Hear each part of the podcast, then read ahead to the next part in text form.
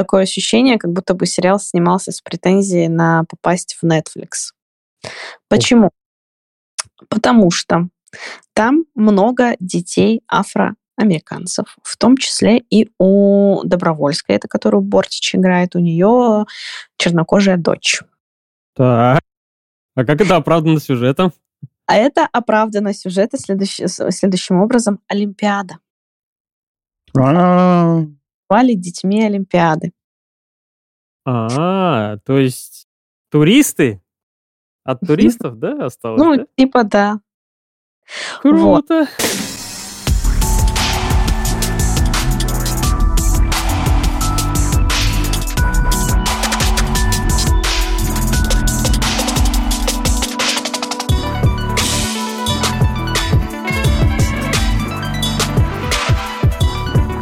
Итак, это сорок третий выпуск подкаста «Хардбластер», и мы снова собрались для того, чтобы обсудить животрепещущие темы, связанные с сериалами, с кино и с играми. Как всегда, у своих микрофонов Артём Вашингтон. Привет! Инга Кобра. У-ху! И Артём Дебат. Обсудим «Святилище» сериал, «Грызню» сериал, поговорим немножко о «Короле и Шуте». Хотя у нас был уже один выпуск, где Инга рассказывала о сериале. А поговорим мы уже непосредственно о том, что ну, сериал закончился и какие в целом остались впечатления о нем. Поговорим также про игру джи ти эй пять и поговорим про дополнение Horizon, Запретный Запад, какие-то берега там, что-то такое было, я вот не помню. Дальние а, запрет... берега там. А, дальние запрет... берега. Ну, запретный пусть... запад, запретный берега. Запретный там запад, запретные берега. Я бы так все и назвал. Вот. Запретная Ц... игра. Да, запретная нога. И давайте начнем мы с Короля а, и Шута. Где-то убийство, расследование. А, блядь, восстание ходячих а, мертвецов. Подожди, восстание э, зловещих мертвецов. Да, и что еще было? Фишер? Фишер, сериал Фишер. Да, сериал Фишер. Ну, давайте нач- начнем с «Короля и Шута». Э- так, немножко так стряхнулись. Артем нас там поправит.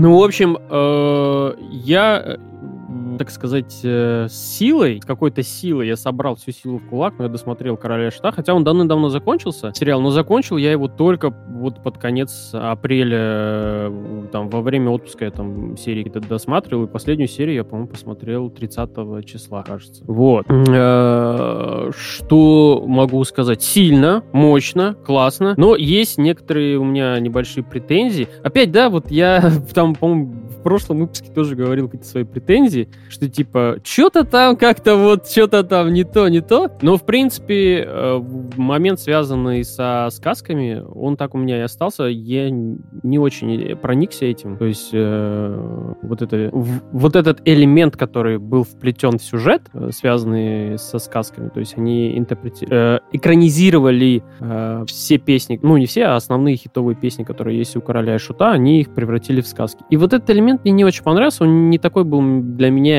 интересен. А вот все, что непосредственно было связано с самой группой, что с ней происходило, какие были э, у них распри, и не только, и творческие какие-то моменты, это было максимально интересно. Конечно, э, Горшок и его судьба, это максимально э, трагично. Как я вот смотрел под конец и думал, это какая-то ебанутая тенденция, что ли, или что вот, э, если человек, ну, как творчески э, очень хорош, он обязательно должен быть, там, не знаю, наркоманом, и обязательно он должен выпилиться как-то, или там вот что-то с ним должно происходить такое, что его должно выворачивать аж наизнанку. А, потому что там моменты, где показывали... А, после того, когда он лечился от наркомании, ну, это, конечно, самое жуткое. Есть моменты, конечно, такие вот, они и в жизни выглядели очень сказочно. Понравилось, как красиво рассказали историю встреч своих пассий и у Горшка, и у Князя. То есть это такая, ну вот, волшебная такая история, можно сказать, была. Что у Горшка с примесью наркомании, что у Князя с примесью алкоголизма. Но, тем не менее, это выглядело, ну, максимально романтично для рокеров, панкеров там, и, и так далее. А, но единственная моя вот претензия, то, что сказки не очень хорошо для меня зашли, и... М- под конец, пиздец какой-то, прям вот мрачняк-мрачняк. Я понимаю, что это не, это не может быть претензий, потому что так оно и было, как бы странно, да, концовка там была какая-нибудь там веселая, все в радуге, и Горшок там такой херач на гитаре. Но, тем не менее, очень-очень-очень вот начало такое классное, середина тоже такая мощная, и концовка такая прям вот разрывающая тебя на части. Инга, что ты там в конце плакала? Конечно, ты представь, как э, можно было вот так вот реально сыграть ломку после «Ореха», ну и в том числе в «Знакомстве». Это вообще самое сильное впечатление у меня было, наверное, потому что это нереально эмоционально было. Ну и, конечно же, я ревела как сучка на финальной серии. Почти всю серию ревела. Особенно в моменте, когда князь подошел к Горшку на нашествие. Извините, это смешно звучит. Князь подошел к Горшку и покакал. И они уже не вместе. И вот это вот Горша, типа, хочешь, я для тебя спою, прыгну со скалы. И я такая, свой, прыгну со скалы. Вообще, я хочу извиниться на самом-то деле, потому что я говноед. Это никак не связано с сериалом, она просто решила признаться. Просто я никогда больше не буду судить о сериалах по трем сериям. Это капец. Я столько говна вылила, хотя на самом деле. Я все поняла. Я поняла и параллели. Сказки мне понравились, потому что угу. нужно слушать все их песни, чтобы понимать эти сказки. Я их поняла уже после того, как я стала фанаткой Короля и Шута. Я их слушаю каждый день, с утра до вечера. Я пидорасила окна дома, у меня их очень много. Я прослушала вообще миллиард песен, и я такая, ну вот же, это же было в фильме, ой, в сериале. Вот, поэтому, да, я очень впечатлена, и, наконец-то, я была счастлива и рада, когда они связали сказки, вот этот вот фэнтезийный вымышленный мир с реальным миром. Да-да-да. Я такая думаю, ну, это, это на самом-то деле потрясающе. Ну, было такое мнение, не очень многие, а было такое мнение, что вот эта вот связь, попытка оправдать Горшка за его жизнь, типа, что э, на самом-то деле не он такой ебанутый, а это просто Шут его сводил с ума. Вот так вот. Типа, это попытка оправдания его образа жизни. А Шут, ну, да. разве это не его психологическая какая-то внутренняя хуйня, нет? Ну, ты посмотри сериал, пожалуйста. Ну, да, там, ладно. Да, как бы, на самом деле, если вот разбирать это с психологической стороны, понятное дело, что Шут в целом это его альтер-эго, которое его же убивало. Ну, то есть там, да, и, и начать читать, если про творчество, и Горшков, какой он там, и так далее. Многие участники группы, бывшие участники группы, рассказывали о том, что вот конкретно, когда заходила речь о сериале, они говорили, ну, да, как бы в сериале классно сыграли его, но вот саму суть Горшкова очень сложно передать, потому что в комплексе это был очень сложный человек для понимания. Вот даже там, если интервью какие-то старые его смотришь, ну, кажется, какой-то, блядь, неадеквато. Потому что много там есть моментов, где он там, я не знаю, там жур- на журналистов орет, он там просто говорит, что вы мне за хуйню там все время спрашиваете, почему, почему, идите да. нахуй. Кстати, я тебя перебью. Одно из таких интервью, самое знаменитое, где он журналистку нахуй послал, оно, да. оказывается, было в Калининграде. На нашей... О, как. Да, и когда закончился сериал, я пришла на работу всем кричать «Король и Шут», «Панки Хоя», это круто, смотрите все сериал. И наш фотограф, который у нас сейчас работает, он был там, он стоял за камерами, и это была, получается, ну, много лет назад было, я не знаю, это вряд ли, было издание, в котором я работаю, сейчас, но вполне возможно и оно. И вот получается, что она брала интервью, и наш фотограф тоже там был, и вот он нашу журналистку, получается, послал. Она эти три буквы такая на всю жизнь. Да.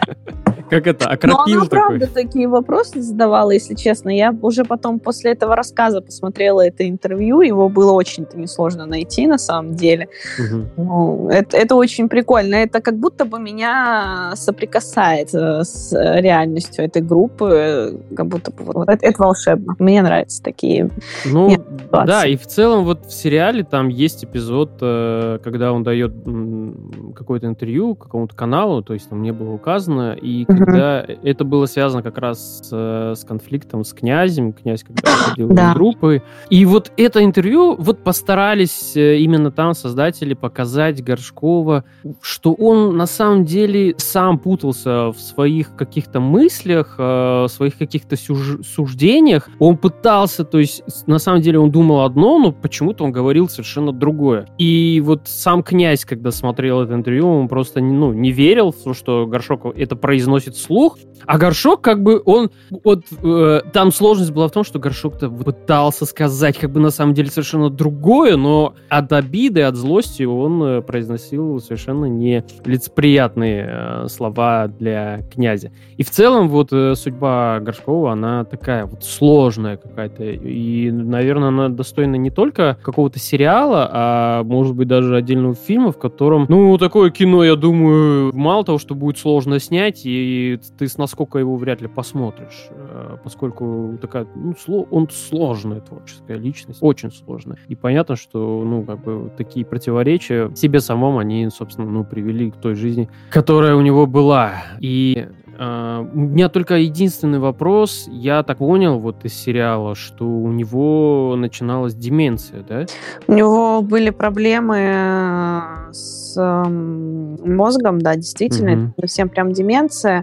Там даже в сериале это раскрывалось, что у него атрофируется мозг, ему сложнее соображать. Ну вот, и, например, после выпивки ты же тоже... на следующий день не очень хорошо соображаешь, забываешь нить повествования.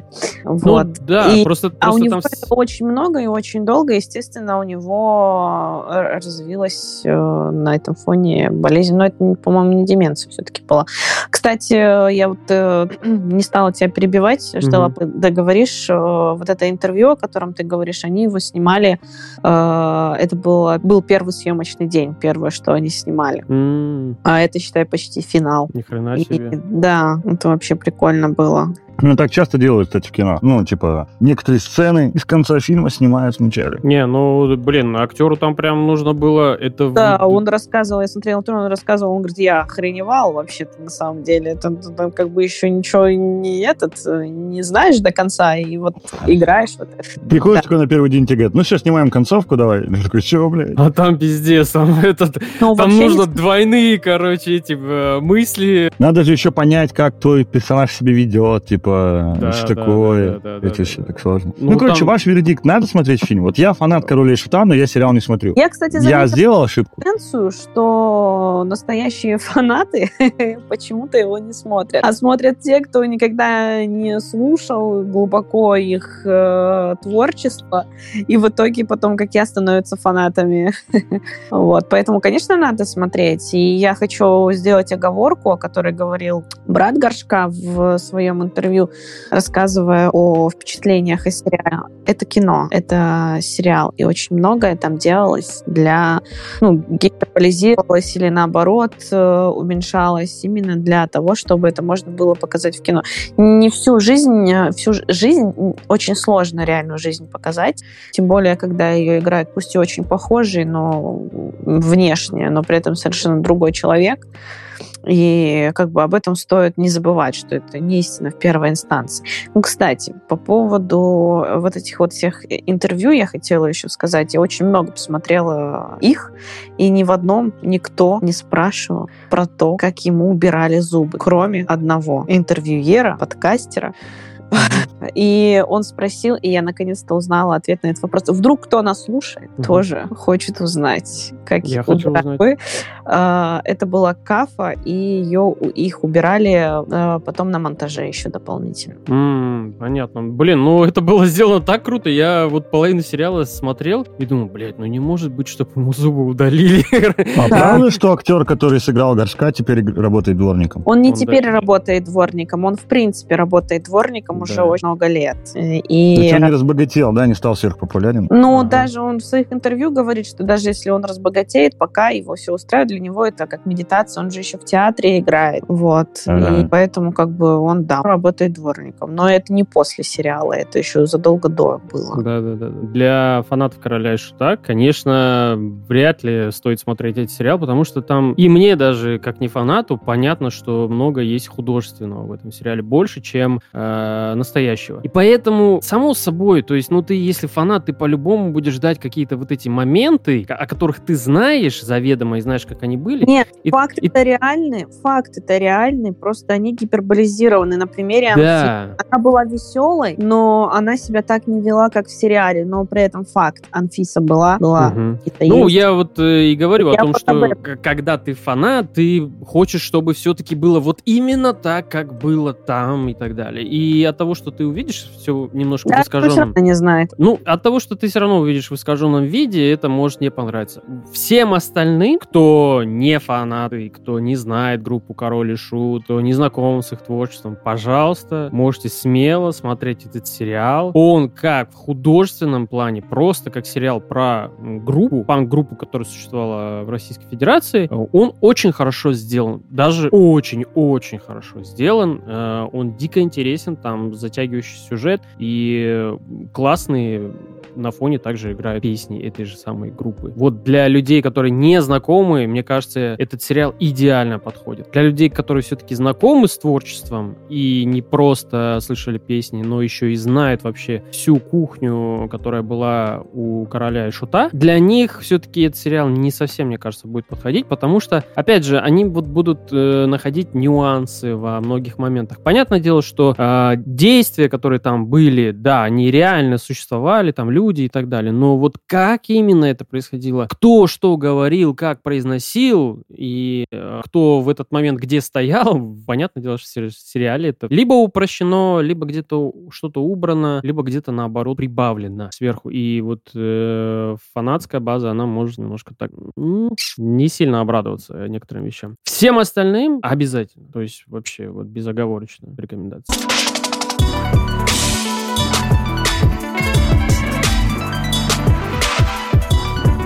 Подписывайтесь на наш подкаст на любой удобной для вас платформе, будь то Apple Podcast, Google Podcast, Spotify или любая другая. Таким образом, вы никогда не пропустите новые выпуски. Также у нас есть собственный канал на YouTube, где вы можете смотреть наши выпуски визуально и наслаждаться дополнительным контентом. И, наконец, не забудьте оставлять комментарии и оценивать наш подкаст на платформах, где это возможно. Ваше мнение и обратная связь очень важны для нас, и мы всегда рады услышать ваши мысли и идеи. Спасибо, что вы с нами, и мы надеемся, что наш подкаст продолжит радовать вас и в будущем.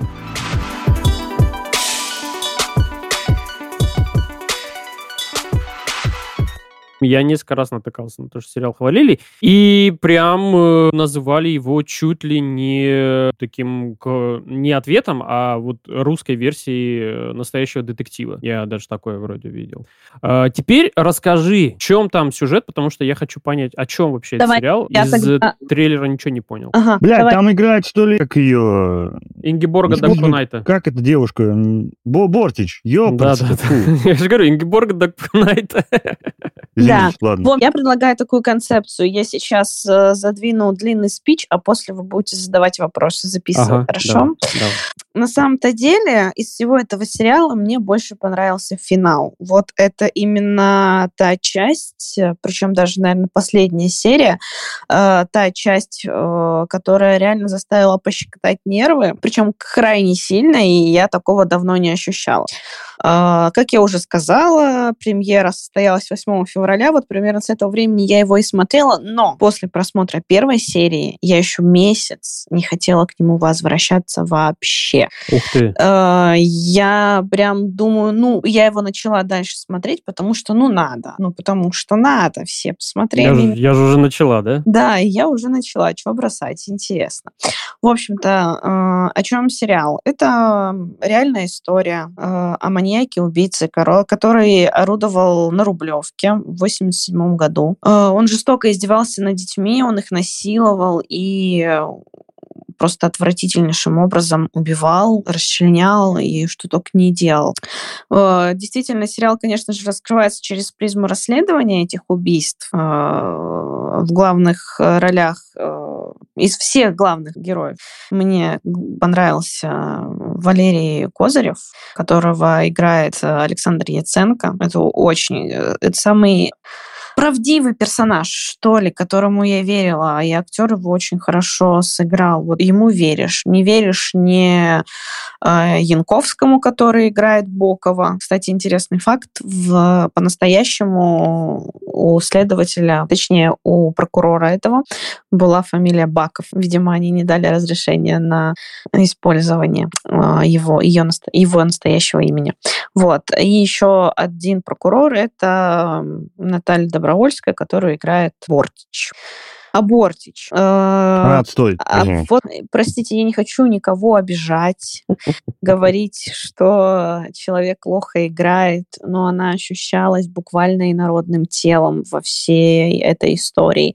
Я не могу ее воспринимать как э, жительницу восемьдесят седьмого года, выросшей в Советском Союзе. Естественно, она там не ребенок и не только родилась. Она слишком современная. Я на протяжении всего сериала пыталась понять, почему, почему я не, не воспринимаю ее, и так и не поняла. К слову, о ее актерской игре, она раскрылась очень хорошо в финале. Прям, да, она сыграла отлично. Ну, были, конечно, некоторые моменты в предпоследней серии. Там по сюжету она чуть ли не с ума сходит, спивается очень сильно, и она очень плохо, простите. Но она мне вообще не понравилась. Как она играла сумасшествие, это тоже было не очень. Вот. Есть у меня еще такое ощущение, не только у меня, это вообще впервые эта мысль закралась в голову моему мужу, но мы стали наблюдать и решили, что, наверное, это действительно так. Такое ощущение, как будто бы сериал снимался с претензией на попасть в Netflix. Почему? Потому что там много детей афроамериканцев, в том числе и у Добровольской, это которую Бортич играет, у нее чернокожая дочь. А, а как это оправдано сюжетом? А это оправдано сюжетом следующ... следующим образом. Олимпиада. Бали детьми Олимпиады. А, то есть туристы? От туристов, да, осталось? Ну, типа, да. Круто. Дальше. Феминизм. Сразу оговорюсь, как это раскрывается. На протяжении всего сериала прокурор Боков нещадно унижает Бортич, говорит, что она дура, баба, иди, борщи вари, и угу. всего, и она э, своими действиями, поступками постоянно пытается доказать ему, что она, несмотря на то, что она женщина, она все равно как бы может и, и многое привносит в это расследование. И в конечном итоге-то только из-за этого она и спивается, потому что когда они... Ну, это ни для кого не секрет. Настоящего Фишера задержали спустя пять лет после закрытия расследования. Mm-hmm. И вот когда они отмечали закрытие расследования, она там разревелась, и, да, ты мудак, и все такое. И ее очень сильно это скосило, и она вот ушла в запой. Угу. Вот. Таким образом э, говорится о феминизме в сериале, угу. э, ну и о патриархате и все такое. И еще там есть ущемление прав э, геев. А, я хотел... Я, я уже подумал сейчас, черных? Нет. Это тоже такой красной ниточкой проходит, потому что там один из подозреваемых, тот самый подозреваемый, который был признан этим Фишером, но он умер, поэтому дело... Убийства продолжились. Убийства, кстати, не продолжились. Дело было закрыто в связи с смертью главного подозреваемого. И действительно Фишер на пять лет залег на дно, либо он убивал, тут это так четко не раскрывается, он как будто бы он продолжал убивать, но там рассказывалось про семьи не очень хорошие, которым буквально наплевать на своих детей, и вполне возможно, что кто-то, наверное, это и не заявлял, или еще что-то. Вот он убивал преимущественно двенадцатилетних, одиннадцати-двенадцатилетних, тринадцатилетних, четырнадцатилетних мальчиков. Вот, что там про геев-то было? Было то, что была статья за мужеложество, и главная причина-то, по которой вот этот главный подозреваемый стал главным подозреваемым, он был пойман с поличным при мужеложестве, и он гей, и от него отказалась семья. Он настолько отказалась, что когда нужно было сделать после травмы подозреваемому эту лоботомию, родители сказали: да делайте, вообще пофиг, он сдохнет и сдохнет, у нас больше нет сына. И у эм, Яценко, ну, который Козырев играл, у него сын тоже взрослый, и вот он все переживал, что он гей, потому что он сделал сережку э, в ухе, и там говорят, типа, а, ну, если в левом ухе, то не гей, или гей, короче, я не помню, как там правильно. В общем, вот такие вот вещи там ну, были. Боги. И главное составляет для того, чтобы э, залететь на... Зарубежный западный... сервис, да? Да, на зарубежный сервис. Вот. Дальше. Mm-hmm. Я почему его не считаю претензией на какие-то крутые детективные сериалы, потому что по факту не было расследования. Оно было, но оно было такое русское расследование. Там у главного героя... Да, Медведь, главного... ищейка, водка. Да, у главного героя жена э, умирает от рака, потому что восемьдесят седьмой год это еще и э, Чернобыль, а он угу. из Ростовской области приехал в, на Рублевку. У него жена, получается, умирала от рака. Так они эту линию закончить и не смогли, и намек был на то, что она она выздоровела, в то же время непонятно, умерла она или нет. Вот. На самом-то деле я до последнего, конечно же, не понимала, кто убийца, но вот моя мама угу. сразу сказала, кто, и поняла, поэтому я не знаю, насколько там сильно была сдержана интрига в этом, раз уж кто-то догадывается сразу. Но мне не хватило вот этого вот эффекта Пуаро, когда все идет последовательно и раскрывается, потому что убийцу тупо показали в восьмой серии. Начинается серия с убийцы. То есть ты смотришь э, седьмую серию, еще не знаю, тебе интересно понять, как они вышли на него, там и все такое. А, они тупо его показали, и все. И вот это как когда хочешь чихнуть, и не получилось, знаете ли, вот такое ощущение. И вот, ну, блин, не было вот этого вот эффекта «да ладно!» Ну, оно такое было «а, это он, понятно». Чего? Интригу не смогли сохранить, да? То есть накал. Они не смогли, видимо, каким-то образом это связать. Ну, они могли сделать чертов перевертыш. Ну, то есть то, что они показали в десятой серии, показать... Или сколько там было серий?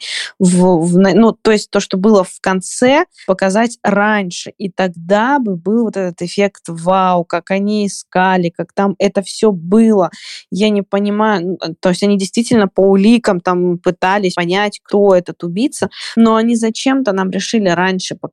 Они могли оставить тот факт, что там пропало три мальчика, и эти три мальчика э, там с э, этим убийцей, э, и не показывать его. Они могут не показывать... Ну, есть же такое, да? Вот Том и Джерри однажды придумал не показывать лицо хозяйки кота. Ну да. Вот, можно было это перенести в этот сериал, но они почему-то mm. решили просто все испортить вот этим. Потому что последние серии, финал, я вот только за финал девять звездочек поставила из десяти, потому что он действительно был напряженный. Э-э, как они там бегали, кричали, орали, давайте сейчас, они да, уже наплевали вообще на все. Ну, там, естественно, рассказывается, что есть какие-то барьеры, которые в законодательстве, которые у тебя, которые не дают вот здесь и сейчас сделать. Там, например, провести обыск. Это нужно срочно, но тебе нужно получить ордер, это время, и как бы они переступают через это все равно идут, делают, ищут. И в последних сериях они вообще полностью, по-моему, на все, на все законы наплевали, лишь бы его поймать, потому что они знали, что вот эти три мальчика, они только пропали и могут быть еще живы.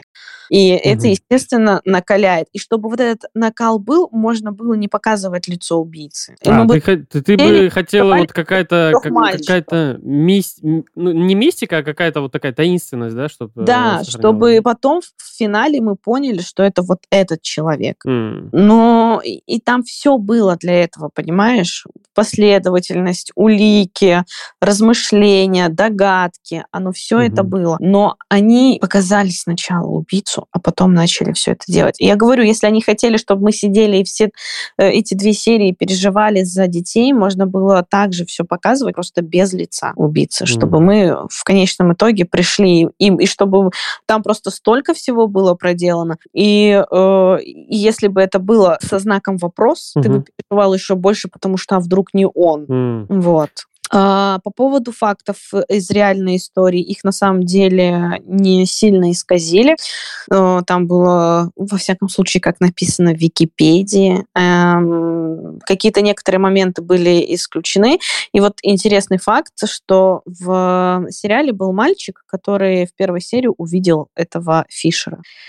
А, но он был, получается, главным э, свидетелем. И Эм, был такой момент в фильме, когда он там в своем шалаше ведет дневник и пишет, э, типа, я выдумал Фишера. И ты в контексте этого фильма не понимаешь. А потом я поняла, в чем было дело, когда мы прочитали уже реальную историю. На самом деле... Э, действительно, это название Фишер выдумал этот мальчик, угу. а потом этот Фишер просто под него подписался. И, ну, такое, что вот он пустил вот это вот в массы, его все начали называть Фишером э, и так далее. Ну, он давал с- с показания следователям, и такой, это Фишер. Его называли Фишером, я слышал, как он его звал Фишер. Вот. И когда ты не знаешь этот э, факт, то в сериале тебе кажется странным, когда это мальчик пишет, я выдумал Фишера. В смысле выдумал? Он же вот убивает. Вот, не понимаешь. Вот. Поэтому, как бы, в общем и целом, к просмотру я этот сериал рекомендую. Он хороший, несмотря на Бортич. Ну и Янковский тоже мне, если честно, не очень понравился. Я не рекомендую смотреть этот сериал тем, кто бросает курить. А там очень много курит, да? Там в каждом, в каждом ёбаном кадре они выкуривают по одну, по две, по три сигареты. Просто, ну, нереально. Очень много курит.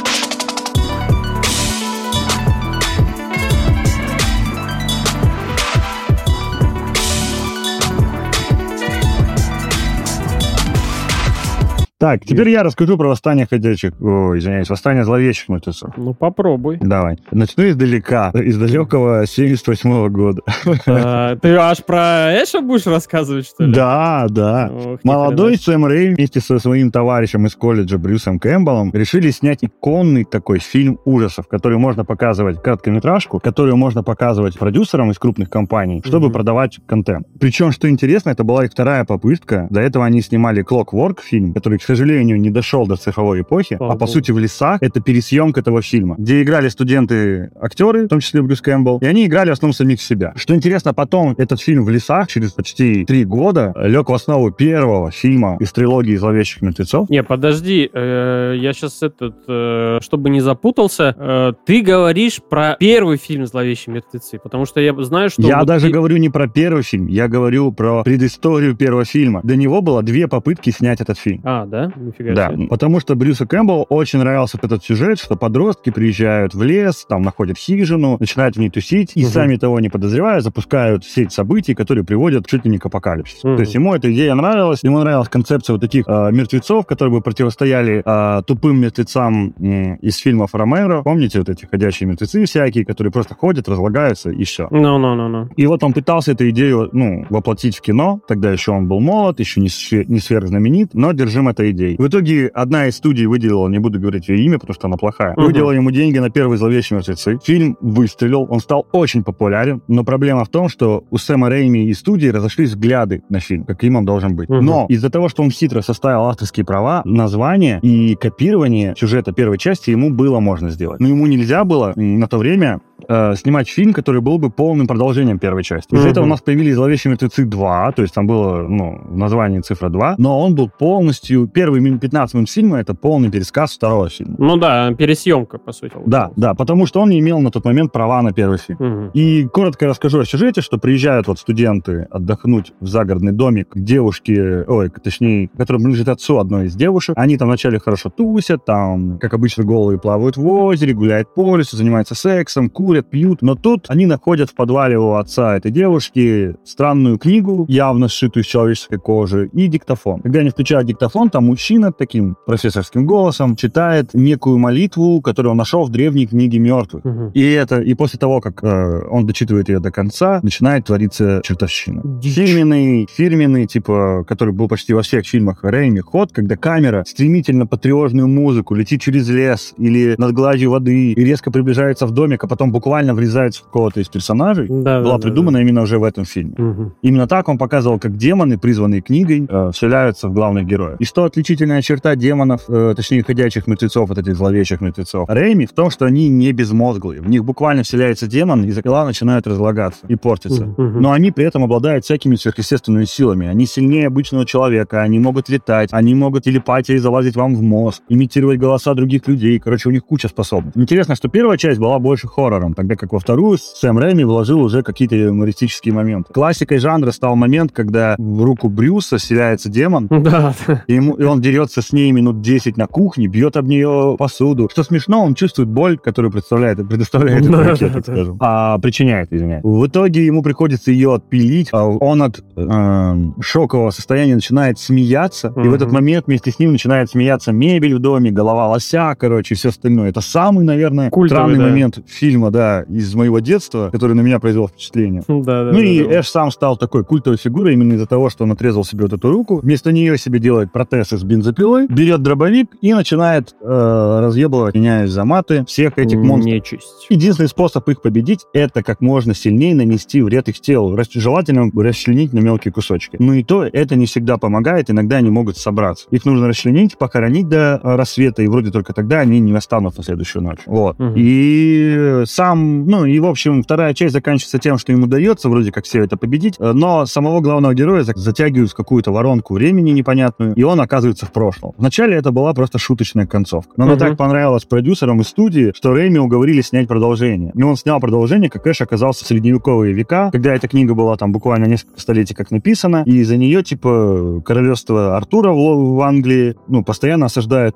армия мертвых, и Эш берет на себя сопротивление этому злу. Это невероятно смешной фильм, там уже нет никакого хоррора из второй части, там только шутки, по сути, но он от этого не стал хуже. Много крылатых цитат оттуда перешли потом в другие фильмы. Ну, м- мне вот эта часть не очень, кстати, понравилась. С, э, «Армия тьмы». Про... Она, кстати, даже называлась по-другому. Если первые две части назывались «Зловещие мертвецы», то да, третья да, называлась да. «Армия тьмы». Вот. В общем, фильм стал очень культовым фильмом ужасов. Если вы, ну, смотрите вообще ужастики, хорроры, то вы знаете, что домик в лесу и вообще студенты, которые поехали куда-то отдыхать, впоследствии стало, ну, просто сверхпопулярным клише так- такого жанра. Обязательным элементом. А, первопроходцами, получается? Да, он придумал эту концепцию. Прикольно, надо посмотреть, потому что я не видела, и я очень люблю ужастики. Очень крутой. Мало фильм. того, фильм стал настолько популярен, что его даже купила какая-то индийская студия и пересняла всю трилогию. И это было мега ужасно, но при этом очень круто. Но потом у Сэма Рэйми, как обычно, случился конфликт со студией. Он ушел снимать то ли Зену, то ли что, я не помню. Или он даже параллельно снимал Зену. Да, Зена Королева воинов — это его творение. И, и Геркулес тоже. Потом он ушел снимать Человека-паука. У Брюса Кэмпбелла картина не... Ну, как картина, извиняюсь. карьера не закрутилась так особо. Он еще был острый на язык и постоянно обижал критиков. И несмотря на то, что он был красивый, у него такая волевая челюсть, он, угу. ну, сам по себе приятный человек, у него приятный голос, его не брали почти никуда сниматься. Если посмотреть его карьеру, он снимался только в пародии, в фильмах Сэма Рэйми, во-первых, а во-вторых, в пародиях на фильм «Зловещие мертвецы». Ну да. У да, него да. есть буквально фильм, где он актер, Брюс Кэмпбелл, который едет в пресс-тур, чтобы продавать там футболки и мерч фильма «Зловещие мертвецы», и попадает в город, где, который осаждают зловещие мертвецы, короче. Настолько бредово это все. Впоследствии была попытка перезапустить франшизу, и в две тысячи тринадцатом году был снят фильм «Зловещие мертвецы. Черная книга». В отличие от оригинала, вообще, кстати, они сделали классный поворот сюжета, что это происходит там же. Угу. То есть в том же вселенной, в том же мире, да, но да. на несколько десятилетий там позже. Там буквально стоит заросшая брошенная машина Брюса Кэмпбелла, играла э, Эша, как его зовут, угу. героя. И... Поворот сюжета в том, что девушка вызывает своих друзей и сестру, потому что хочет бросить зависимость, наркозависимость, героиновую. И она планирует провести несколько, ну, неделю в этом домике, воздерживаясь от наркотиков. Конечно, это ее уже десятая или пятнадцатая попытка, и ее друзья и даже сестра не уверены, что не получится, считают, что они теряют время, но для вида начинают ее поддерживать. Но, конечно же, они находят этот самый диктофон, запускают его и возвращают зло. И вот этот фильм более, как сказать, он более, он вообще не комедия уже, он ну, да. страшный, он, он это жестко. И это очень он удачный очень хоррор. Да. Это очень удачный хоррор, это был грамотный перезапуск. Мия, главная героиня, она, по сути, женское воплощение Эша. Такая, типа, тоже волевая женщина, которая, как и Эш, встретилась с какими-то, ну, страшными событиями в своей жизни, научилась на них и стала сильной. И классная концовка, когда вот она побеждает все это зло, она единственная выжившая, я могу спойлерить, фильм вышел десять лет назад, угу. и нам показывают сцену после титров, как Эш выходит на поляну, то есть, и такой, типа, что за херня, короче. Это был классный Ну, классный момент, чтобы связать две трилогии. Точнее, ну, планировалось, что «Черная книга» тоже станет трилогией. Но, опять же, Сэм Рэйми переключился на какой-то другой проект, и через год он просто решил для Брюса Кэмпбелла, я так понял, завершить историю Эша и снял четыре сезона сериала «Эш против зловещих мертвецов». Первый сезон великолепен, но чем дальше, тем хуже. Я так и не досмотрел его и не знаю, чем все это кончилось. Э, события сериала идут после второго фильма, они игнорируют ар- мертвых, угу. армию тьмы, точнее, где Эш уже старый и случайно сам зачитывает проклятие из книги по пьяни и возвращают мертвецов. В мире начинается апокалипсис, и он его пытается остановить с помощью новых друзей, и, конечно же, великолепный Зена Королева воинов. Круто. Прямо эта актриса есть, да. Но играет на другую роль. Ладно. Понятно. Ну и, в общем, на долгие десять лет о франшизе забыли, пока в прошлом году не сообщили о том, что вот выйдет «Восстание зловещих мертвецов». Я угу. сходил в кино, потому что я все-таки фанат. Угу. И могу сказать, что да, концепцию они опять изменили сильно. Теперь это вообще не ужастик. Точнее, нет, извините, теперь это вообще не комедия. То есть, если в прошлой части еще было две-три шутки, здесь угу. же очень-очень мрачное кино с кучей расчлененки, убийств, членовредительства. Я так скажу, в кадре умирают где-то шесть детей, то есть буквально дети. Тебе прям показывают, как их убивают. Нихера Мало себе. Того, часть зомби, детей становится зомби. Это прям жутко. И тут особое спасибо актрисе, которая играла главную роль. Именно Алиса Сазерленд вроде ее зовут. Я для себя ее только вот открыл. Говорят, что она много играла про викингов и прочее такое. Ага. Потому что у нее внешность такая нордическая. Угу. И, короче, она в этом фильме играет мать-одиночку, у которой куча детей. Она устала уже от жизни, и вот в нее вселяется демон, и она просто невероятно играет. У нее невероятная харизма. Чисто ради нее этот э, фильм очень приятно смотреть. И он никак не связан, по крайней мере, эм, с предыдущими фильмами. Угу. Но тут они сделали оговорку. Я так понял, эту оговорку сделали для того, чтобы объединить в будущем все фильмы, если понадобится. Они сделали оговорку, что книга, которая находится в этом фильме, которая пробуждает зло, это другая книга. То есть они говорят, что есть три таких книги. Ага. И вполне Вполне может быть, что в оригинальной трилогии мы видели одну, во второй, во втором фильме, ну, в новом фильме мы видели другую, и, короче... Угу, понятно. Но фильм реально очень жесткий. Там есть момент, как э, женщина берет своих детей и сращивает угу. их со своим телом, превращаясь в непонятную хрень. Это есть, все очень страшно. Да. Литры крови, как и во всех частях э, фильма. Если в прошлом фильме шел дождь из крови, в этом фильме полностью повторена сцена из «Сияния» с лифтом. Да ладно? Да, они полностью ее переделали, но прямо она очень похожа. Даже звуки, короче... Только не хотел ее переснять, эту великую сцену. Ё-моё. А, они пересняты, да. И, как я понял, намек тут в этом фильме именно на то, что будет глобальный какой-то апокалипсис. То есть зловещие мертвецы обычно были каким-то локальным конфликтом, то есть они появлялись там, вот там, в лесу, и все, да. Здесь же они, типа, распространяются по всему миру. То есть уже э, события идут не в хижине, а в доме, который должны снести на днях, короче, аварийном, и в котором когда-то кто-то сделал под ним, короче, хранилище древних артефактов, и вот один из артефактов, который там находят, это вот эта книга. Фильм я очень советую к просмотру фанатам и я тем, кто просто любит посмотрю. Пощекотать себе нервы, потому что фильм никак не связан с предыдущими. Не нужно париться из-за этого, что ты не знаешь там, э, ну, предысторию. Но при этом в фильме есть минус. Если убрать из него главную злодейку, он станет пресным, серьезно. Он, а именно на ее харизме держится вот большая часть сюжета. На ее выкрутасах, короче. Тогда как пытаются показать, что главная героиня это добрая, ну, то есть есть актриса, которая играет ее сестру, которая вынуждена спасать ее детей, короче, и все такое. Она как новый Эш, по сути. Ну, ага. на самом деле, на нее ее посрать. Она никаким образом не зарабатывает симпатию зрителя. Она абсолютно плоская, неинтересная. Явно, что все силы сценаристов были вложены в антагонистку, и она получилась невероятно великолепной. Вот и все, что я хотел сказать.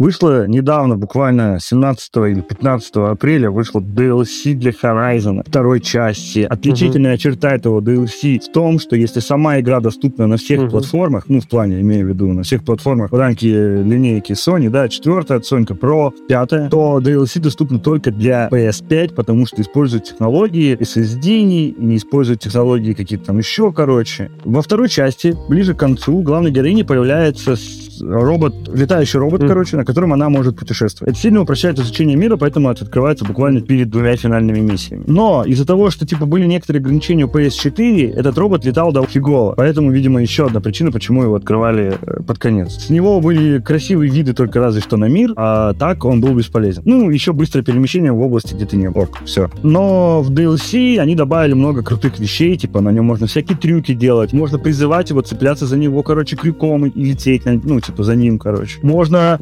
летать сквозь облака, это вау, это просто, это реально меня потрясло. Как выглядит мир с такой высоты? Просто шикарно. Ты еще взлетаешь в облако, пролетаешь сквозь него. Короче, это все круто. Вот чтобы все это воплотить и сделать детализацию значительно выше, так как нужно же, чтобы мир хорошо прорисовывался с, с огромной высоты, они все-таки решили отказаться от пи эс четыре. Вот. Я вообще большой фанат серии игр Horizon. Мне нравится первая часть, несмотря на ее многие, э, ну, не лучшие решения, да, которые приняли разработчики, особенно они касаются открытого мира, наверное.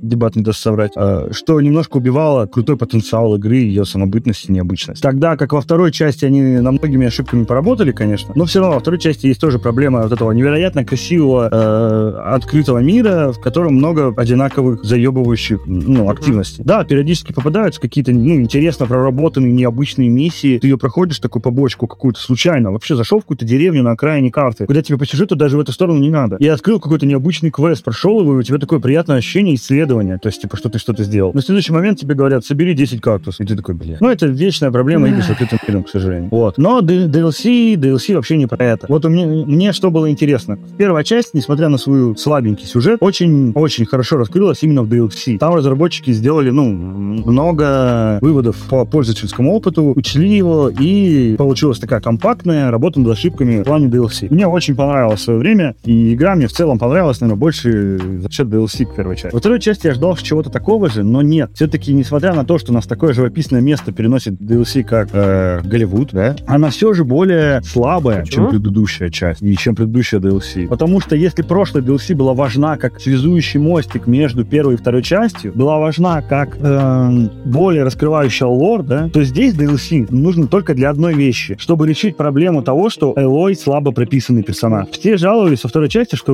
у Элой нет никакого прогресса личности, то есть мы не видим, как она меняется, мы не узнаем больше о ее внутреннем мире. Вся ее реакция, пусть и прописана заранее, игра-то, ну, в игре нет вариантов ответа, то есть они есть, но в некоторых только диалогах. В основном-то все линейное, и, короче, Элой казалась немножко пустышкой, будто бы разработчики просто через нее рассказывают историю, но сама она, несмотря на важность, вписанность сюжета, да, в сюжет, ну, не является интересным персонажем. Некоторые второстепенные персонажи лучше раскрыты, чем она. И это несмотря на душещипательную историю из первой части, да, про ее взросление. Во второй эта часть про буксовую. И они сделали ди эл си, которая как раз-таки должно решить эту проблему, то есть там больше нам показывают характер Элой, она общается со своей напарницей и испытывают впервые романтические отношения именно с этой напарницей, конечно. Да, Элой теперь у нас сексуальная лесбиянка. Поздравляю. Они добавляют много геймплейных вещей новых, типа появляется катер у Элой, на котором можно плавать, так как э, голливудские холмы затоплены водой, и по ним удобно перемещаться с помощью угу. лодки. Э, вот. Но можно и летать, то есть тебе недоступна птица только в первой миссии, там, по понятным причинам. Когда ты ее выполняешь, ты снова можешь летать и изучать весь мир. Он небольшой, примерно двадцать процентов от игровой карты, ну, первой, второй части, но при этом часть все-таки, ну, карты заполнена водой. Поэтому не так много мест для исследований. И она довольно-таки линейна. Побочные квесты там, ну, есть, но их не так много, но в основном у тебя сюжет, короче. Что интересно, сюжет сделан как, как серия вылазок, то есть у нее есть, типа, база, на которой она сидит, и с этой базы она отправляется к путешествию. Они максимально решили отойти кон- от раз. концепта Mass Effect, да? Ну, нет, на самом деле. Они сильно его копируют. Ну, как и вторая часть, в общем-то, скопирована. И главный сюжетный поворот, который копирован. Но при этом ты обожаешь Horizon. Ну, я обожаю его, да, мне очень он нравится. Я не знаю, чем это объяснить. Мне обаятельна сама эта история, она вызывает какие-то приятные ему эмоции. Мне нравится мир, ну, то есть это постапокалиптическая Америка, в которой роботы-животные бродят везде, а люди создают себе гаджеты всякие примитивные mm-hmm. из частей животных, там, копья, луки, короче, все такое. Это прикольно. Ну, необычно, по крайней мере, согласитесь. Да, Дебат, если помнят, в первой части, допустим, даже охотятся некоторые некоторых огромных тварей было невероятно интересно, как, как у какой-то в этой японской игре. Как Monster она? Hunter. Скажи мне, расскажу. Monster Hunter, да, то есть ты выслеживаешь его, ты смотришь его путь, ты ищешь на земле, потом ты изучаешь его слабые места, подбираешь оружие, которое можно его убить. Это все невероятно круто было. А это даже момент, что есть типа разные уязвимые части, части тела у существа, и по ним нужно стрелять в определенный момент, можно взорвать баллон с газом, и тогда животное там отравится или начнется окисляться ее броня, можно, короче, взорвать э, что-нибудь еще, можно отбить пушку, поднять ее, допустим, у тернозавра Рекса механического есть миниганы, из которых он стреляет. Если их отстрелить, его можно поднять и стрелять обратно в это. Uh-huh. Это круто, это круто. Вот. Ну, в ди эл си, говорю, оно вот такое, оно более приземленное, более... Конечно, они круто подвязали его к основной игре, то есть в один момент тебе во второй части говорится, что прилетело из космоса тринадцать человек, да, вернулось на Землю. Uh-huh. Но по игре ты встречаешь только двенадцать. И ди эл си мне рассказывает, что случилось с тринадцатым человеком, который летел с ними. А что интересно, многие перепутали и думали, что, ну, имеется в виду другой чувак, ну, когда была вторая часть, что это имеет, ну, клон, э, э, клон Элой считается членом экипажа. Но потом выясняется, что нет. Еще в самой, ну, оригинале говорится, что клон Элой не была э, членом экипажа Бета, она была, короче, слугой. О-о-о. Они и слуги не считались Господи. членами экипажа. Поэтому, следовательно, они там закрутили лихо. Не знаю, я Horizon до сих пор не могу переварить. Единственное, что мне понравилось в этой игре, я не смог первую часть доиграть до конца. Мне понравилось это охота вот на этих роботизированных животных, ну, там, и, как там, динозавры, да, это что-то динозавры. Вот охота на них. Ну, это не совсем динозавры, но да. Ну, по да. типу, да, похоже. Охота на них. Мне тоже как... вот. Самое приятное это в игре, это охота на них, короче. Приручать их там, летать да, на да, них, да, ездить. Да. Ну, ладно. А можно, вот все, что, все, что остальное касается сюжета, мира и открытого и так далее, ну, такое пресное, ну, такое мне показалось скучное. Есть вообще. Такое, да. В первой части это правда так. Во второй они это сильно подправили, конечно. Mm-hmm. Мне нравятся загадки в Horizon. То есть э, изучать, допустим, котлы, mm-hmm. в которых создаются mm-hmm. эти роботы, чтобы потом, типа, научиться приручать новых, это круто. А еще в первой части это немножко банально сделано, длинношей. Помнишь? А, да, да, да, да, да, да, залазить. Все равно это вау-эффект ну, да, называет, это было круто. Огромные роботы, диплодоки, и ходят. Во второй части они это еще mm-hmm. улучшили. То есть во второй части вот эти диплодоки, длинношеи, на них очень приятно взбираться, потому что каждый раз это, типа, делается как-то по-хитрому. То есть уже недостаточно просто, как раньше, подождать, когда он подойдет к определенной точке, запрыгнуть и лезть ну, по нему. Теперь есть ребус, как к нему mm-hmm. подобраться. И это круто. Вообще, загадки — это лучшая часть ну, вообще в целом, всей игры. И они там в целом вот сложны. От Horizon как бы хотелось бы в продолжении. А, кстати, в ди эл си-то там они же говорили, что будут мега-мега-мега какие-то бои с этими монстрами, и именно из-за этого нужно на PlayStation пять только выпускать там как... Да, да, там, во-первых, появились новые монстры, они более детализированы, чем остальные, от них больше uh-huh. частей от- отваливает. Хотя, кстати, во второй части достаточно частиц всяких. Я помню, когда в пустыню приходишь, ты прям видишь пылинки, которые uh-huh. летают, это невероятно, песчинки. Здесь они еще больше сделали. Тут я помню, я насчитал тысячи, наверное, отражений на камнях в пещере, когда солнце пробивается там сквозь расщелину. Это невероятно. Тут они добавили вот частицы больше на одежду, то есть теперь одежда более детализирована. Хотя, казалось бы, вторая часть и без этого великолепна, но вот, они постарались. Загрузки ускорили, кстати, вот поэтому еще нужно было. Ну и да, тут есть нападение с кучей монстров, ну, роботов одновременных, битвы, такие глобальные битвы, короче. И, скорее всего, четвертая, четвертая сумка бы с таким mm. вообще не справилась. Это как, допустим, почему нету, как она, м- которая выходила два года назад на PlayStation, про робота и... Ratchet энд Clank? Белку. Ratchet энд Clank, да. Там тоже же была проблема, что почему они не могли сделать на пи эс четыре, во-первых, из-за мгновенных перемещений, которые mm-hmm. там есть, помнишь, mm-hmm. с помощью mm-hmm. порталов. А во-вторых, то, что, типа, все враги, короче, они, вот все частички, которые на них есть, болтики, гайки, они все отламываются. Да-да-да. И даже по, по появлению одного, короче, монстра на экране на пи эс четыре бы вызвало просто истерический рев всей системы, так как ей пришлось бы невероятное количество ресурсов использовать для mm-hmm. его выработки. Ну, выработать этого монстра. Тогда как на пи эс пять это делается значительно легче благодаря эс эс ди, там, пересмотренной там процессору, mm-hmm. да, и прочему. Вот, здесь примерно, видимо, они то же самое сделали. Роботы стали новые. По крайней мере, стали такие же, но новые, они более катализированы, что ли. Это прикольно, это прикольно. Но чего мне не хватает, какой-то глобальности, вот серьезно. Они сильно, сильно постили очень многие вещи в плане сюжета. Все прям сконцентрировано на Элой, ее, чтобы показать развитие романтических отношений, как из вынужденных напарников, а потом из э,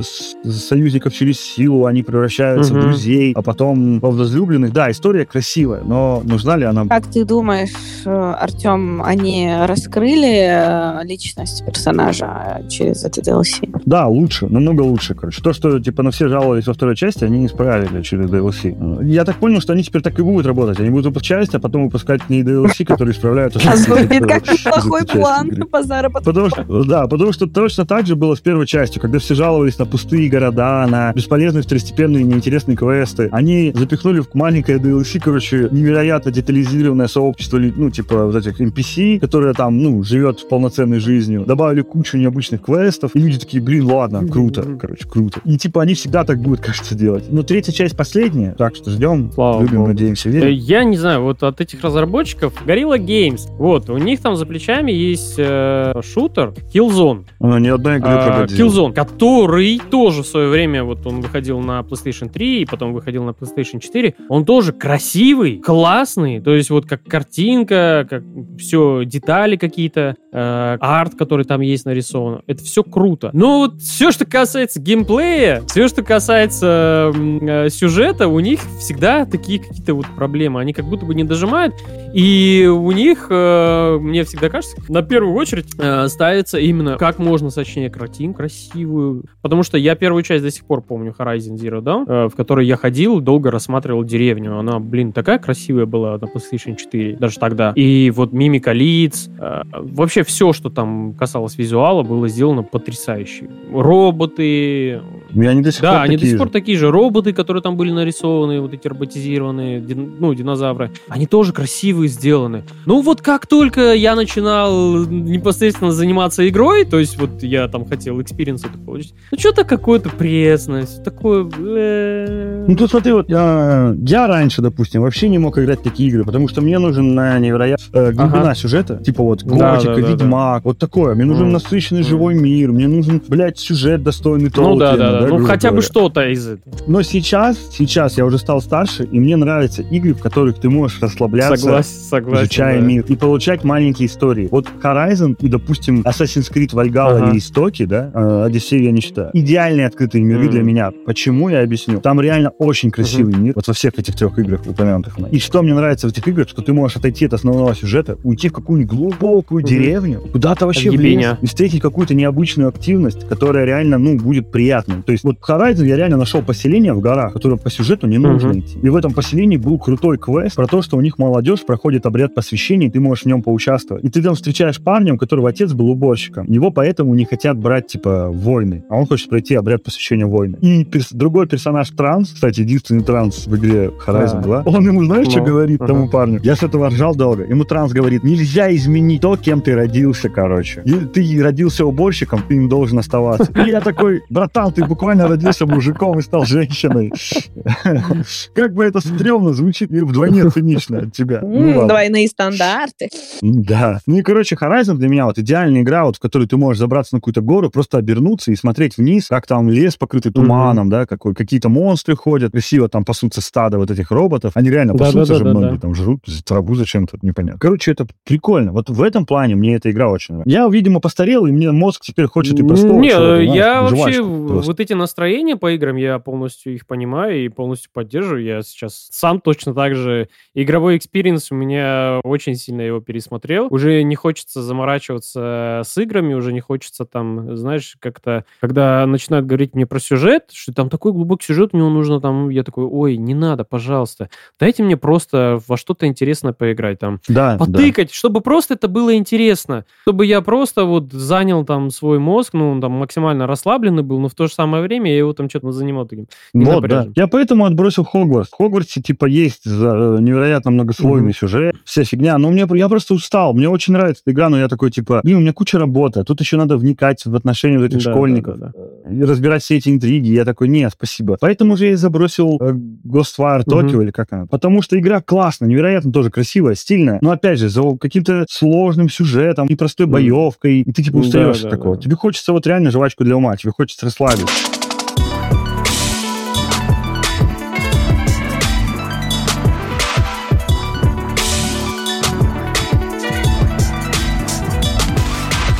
Начну я с сериала «Грызня», который в прошлом месяце вышел на Netflix. Он про животных, да? Не совсем, не совсем. Ну, как бы, сейчас вот буду рассказывать, можно и так тоже его интерпретировать. Его можно по-разному интерпретировать, этот сериал. Давай, и давай. Воспринимать.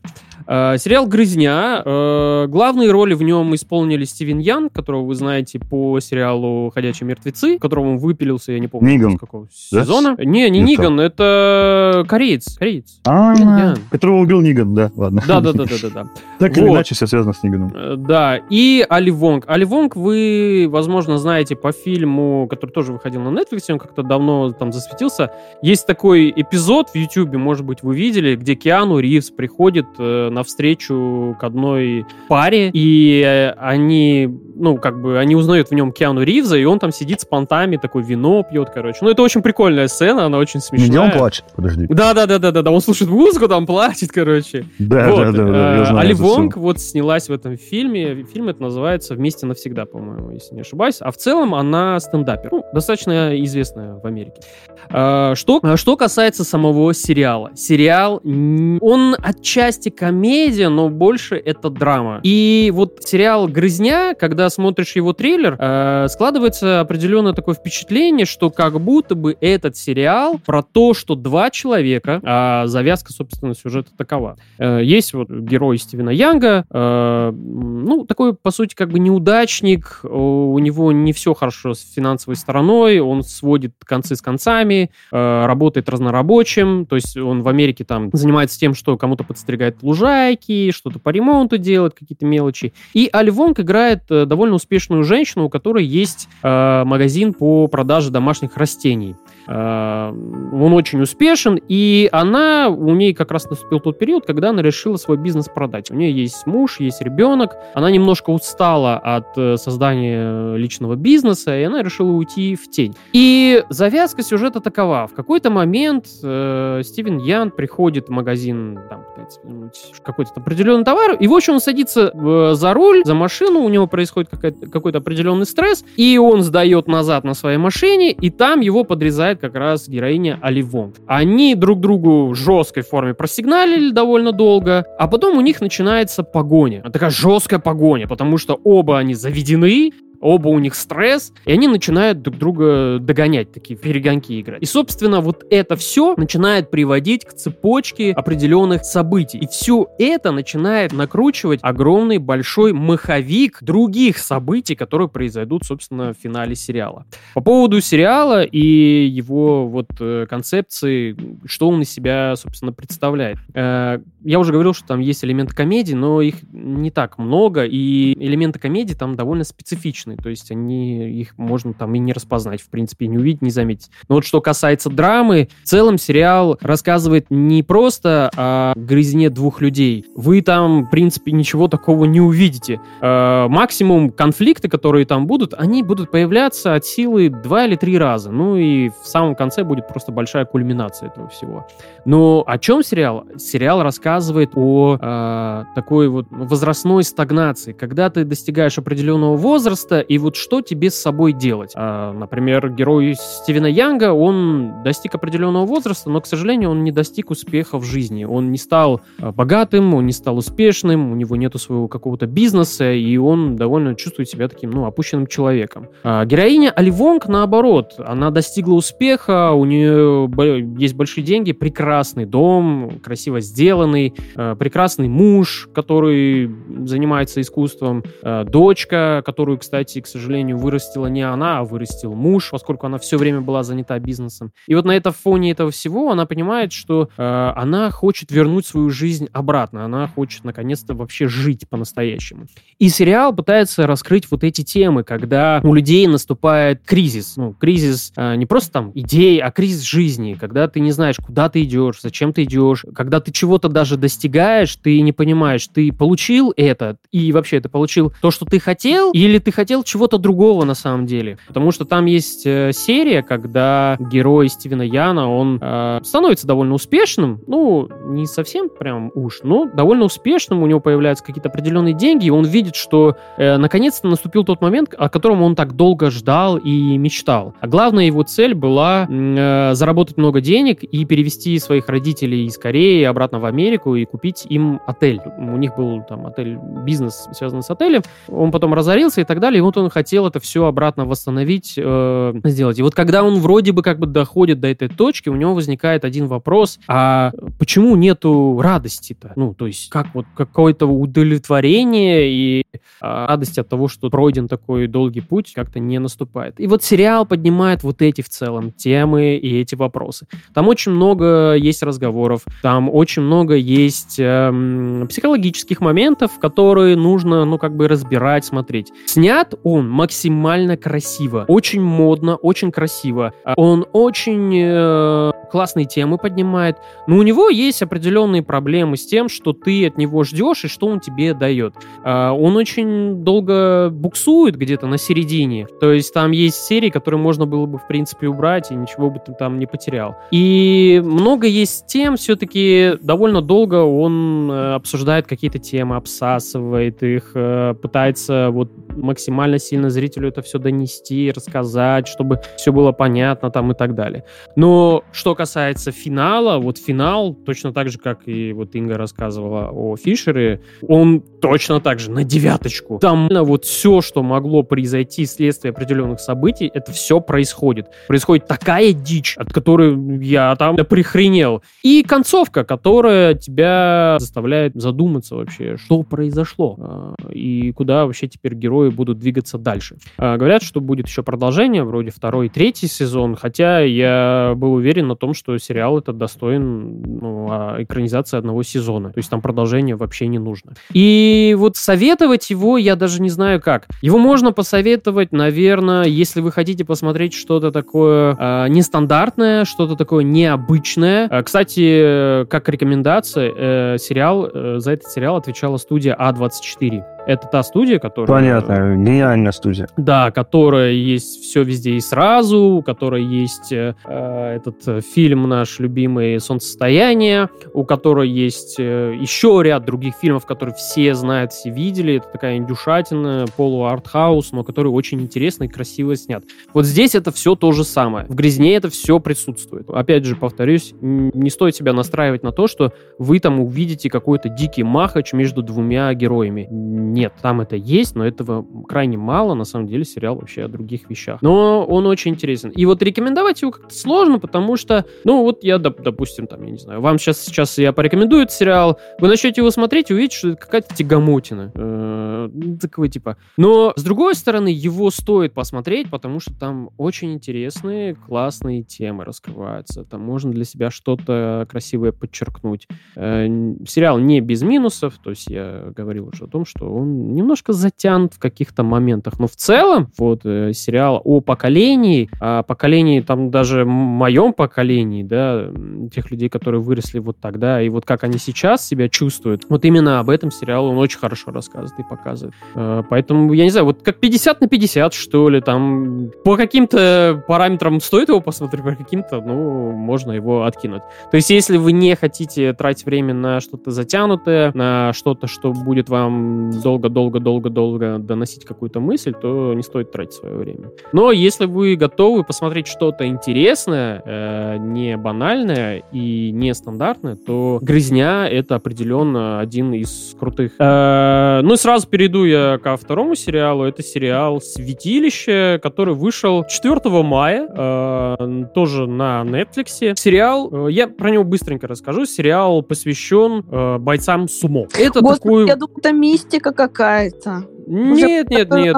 Ухо такая, что-то сейчас будет очень интересненькое. А это мо. Нет. Э, кстати, сериал, даже то, что он без мистики, не про это совсем. Э, тем не менее, сериал очень интересен, очень круто снят. Э, я, в первую очередь, почему на него обратил внимание, я вообще за все время не помню ни одного сериала, который бы смотрел про сумоистов. И который бы был бы снят очень интересно, и за ним хотелось бы следить. И, ну, для меня это первый сериал, который я посмотрел про сумо. И снят он очень круто. Снят... Я так всем... подозреваю, что сериалов про сумо не так много.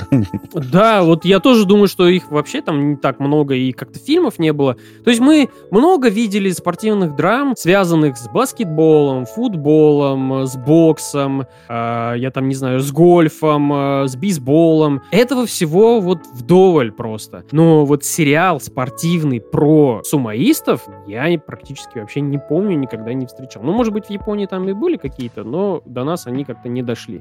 И «Святилище» в этом плане сделан потрясающе, интересно и хорошо. Если вы любите спортивные драмы, и все то, что вы знаете и в предвкушении ожидаете, все это есть «Святилище». Там есть становление героя, там есть э, очень крутая драма, которая завязана на герое. И в целом э, целая куча персонажей, у которых есть истории, которые рассказываются и которые цепляют тебя просто вот, держат и не отпускают до самого конца. А это на реальных событиях? Ну, в смысле, про реального бойца? Ну, как у нас там снимают про всяких баскетболистов? Нет, я не думаю. Это чисто такая, ну, как история о становлении героя. Ну, то есть, как и Рокки. Рокки, да, я знаю то, что это основано на реальных событиях, там какой-то определенный такой боксер был, но здесь это, скорее всего, какой-то собирательный такой образ э, о сумоистах. Э, возможно, там есть какой-то протагонист, с которого брали это все, то есть как прообраз. Но в целом эта история выдуманная. Ну, как она круто снята. Там все есть. Драма, слезы, э, испытания героя. Там есть потрясающая сцена, вот я ее сегодня смотрел, о том, как героя, как мы все знаем, во всех, во многих э, боксерских драмах происходит какой-то бой, в котором героя просто разъебывают. Его разъебывают так сильно, чтобы он почувствовал дно, дно, дно, короче. И вот здесь есть та же самая сцена, в которой герой падает на самое дно для того, чтобы от него максимально сильно оттолкнуться и, наконец-то, понять, э, чем он должен заниматься и так далее. Э, многие действия, которые там происходят в сериале, оправдываются. То есть там не просто... Если там злодей, он не просто злодей, у этого злодея есть определенные мотивы, и он почему-то так поступает. И, и многие герои, которые в сериале, если они поступают плохо, то есть, ну, по сути, они как бы неплохие, но поступают плохо, то есть там тоже сюжетом это оправдано. Это классная спортивная драма, и самое главное, она про сумоистов. Там есть сцены, там много, кстати, объясняется, рассказывается о сумо, там э, потрясающие сцены, снятые с боями сумо, в слоу-моу, это очень круто было сделано, и в целом сериал такой бодрый, классный и смотрится на одном дыхании.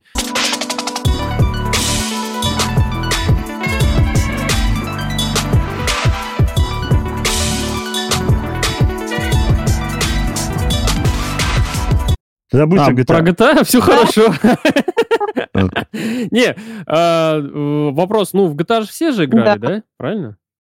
Ну, конечно. Блять, это та игра, в которую вот если кто-то не играл, ну все ее знают. Это как, я не знаю, как Инстаграм, ТикТок, как такие бытовые вещи, туалетная бумага, ее все знают, да? Вот джи ти эй пять Не все не знают, но все не знают. Вот джи ти эй это ровно то же самое. Я недавно решил спустя десять лет проверить свой опыт по этой игре, как вообще там, что там, игра хорошо сохранилась или плохо, все ли у нее нормально. Ну ты купил как бы переиздание для современной консоли. Да-да-да, я сначала скачал версию для пи эс четыре, я подумал, ну качну, посмотрю, там, что, как, туда-сюда. И что-то тридцать эф пи эс меня не сильно порадовали в этой игре. Я быстренько взял по скидочке обновленную версию. шестьдесят эф пи эс и все такое. Красота, классно выглядит. Конечно, не сверхпотрясающе, но довольно хорошо. И что касается самой игры, она все так же классно и круто играется. Сюжет все так же прекрасен. Главные герои все такие же безбашенные, крутые, классные. Диалоги отвал башки. Также смешно и задорно все это э, играется.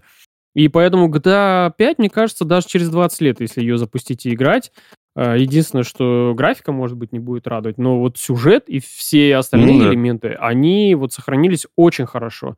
И, все, и тем более с обновленной версией они некоторые элементы там поулучшали, э, что касается управления и каких-то других деталей, они все это улучшили, намного лучше смотрится. И в целом джи ти эй пять... Вот они лучше, блядь, выпустили переиздание джи ти эй четыре, вот что я да, жду. Да, многие его ждут, многие его хотят, многие о нем просят и так далее, но... Или хотя бы вернули бы его в библиотеку, блядь, PlayStation. Ну, не знаю, может быть, когда-нибудь, что-нибудь, может быть, у них есть такие планы. Но, видишь, у них не очень хорошо получилось с переизданием э, этих джи ти эй три Vice City. Definitive Edition. Да и пятый у них не очень. Многие люди да, возмутились. Да, ну, многие ждали видели. Просто намного большего, но получили то, что получили. Ну, на самом деле, там обновленная версия, она достаточно хорошая, она выглядит э, классно. Ну, по, по факту, обновленная версия просто чуть-чуть выше да, разрешения, больше да, эф пи эс. Графика. Местами добавили освещение, освещение отражение там все. Есть, графика более четкая, там четыре ка, эйч ди ар и все такое, короче, там есть. Ну, люди возмущались, что, допустим, в, в некоторых сценах, где были проблемы с отражением в оригинале, mm-hmm. еще mm-hmm. на пи эс три, которые до сих пор, типа, остались эти же проблемы, потому что разработчики просто, по сути, через нейросеть, грубо говоря, пропустили mm-hmm. игру, которая mm-hmm. улучшает графику. Она улучшила, и они такие, продаем, все. Ну, грубо говоря, конечно. Они не сделали прям, это не ручная работа, mm-hmm. именно что системная. Они просто улучшили то, что можно улучшить, ну, просто передвинув ползунок. Да, да, да, да, да, ровно так. А вот все, что остальное касается геймплея, сюжета, диалогов, все так же прекрасно. Ламар все такой же ебантяй. Подожди, кашу а они что, ничего нового не внесли? Там, Подождите. как обычно при перезапусках делают какие-то новые полусюжетки, кого-то? Нет. Не-не-не. А все, что касается сюжета, они... Это ремастер. Да. Это Все, что ремастер, касается сюжета основного ремейк. джи ти эй пять, там никаких изменений. Там единственное изменение, это только радиостанция чуть больше стала, но это было давно. А вот э, в онлайне, да, там много они контента добавили, и с обновлением с этим. Онлайне, там они да. добавляют это онлайн. Постоянно. А вот все, все, что касается сюжета, они быстро остановили туда какой-то контент вообще туда поставлять, хоть какой, который был. Довольно быстро, и все основное работа. Хотя они обещали, короче, сюжетные ди эл си одно время, когда только игра вышла, но потом, когда онлайн выстрелил, они mm-hmm. все силы перекинули да, на и... онлайн. Это девяносто девятый выпуск, блядь, Хардбластер. Всем пока. За внимание. Всем пока. Всем пока.